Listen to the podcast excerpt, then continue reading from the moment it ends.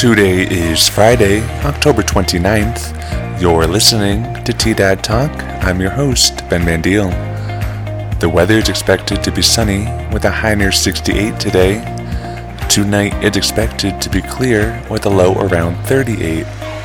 Saturday it's expected to see sunny skies with a high near 72 during the day, with mostly clear skies at night and a low around 35.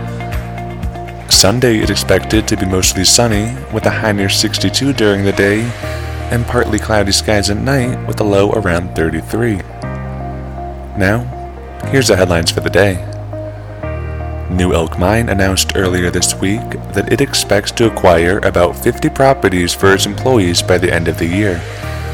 The mine has lost about a third of its workforce due to inadequate housing, but has since seen a reduction in employee loss since it has made progress finding housing. Much of the workforce has been living in motel and hotel accommodations.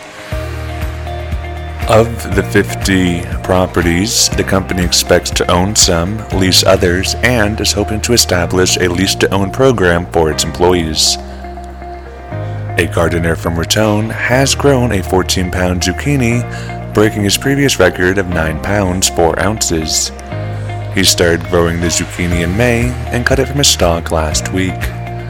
Raymond Cisneros, the gardener, said that he has been gardening his entire life and also has grown tomatoes, artichokes, chilies, and pumpkins. He has previously won awards for his zucchinis at least four times. Branson residents have reported an issue of trespassers coming from New Mexico. Some of these trespassers reportedly go 12 to 15 miles onto private property. Las Animas County law enforcement said its Ranch Watch program could be a help to reduce this crime and also recommended people install game cameras and no trespassing signs on their property. That's the news for the week. Tune back in Monday for more news impacting Las Animas County and Colfax County, New Mexico.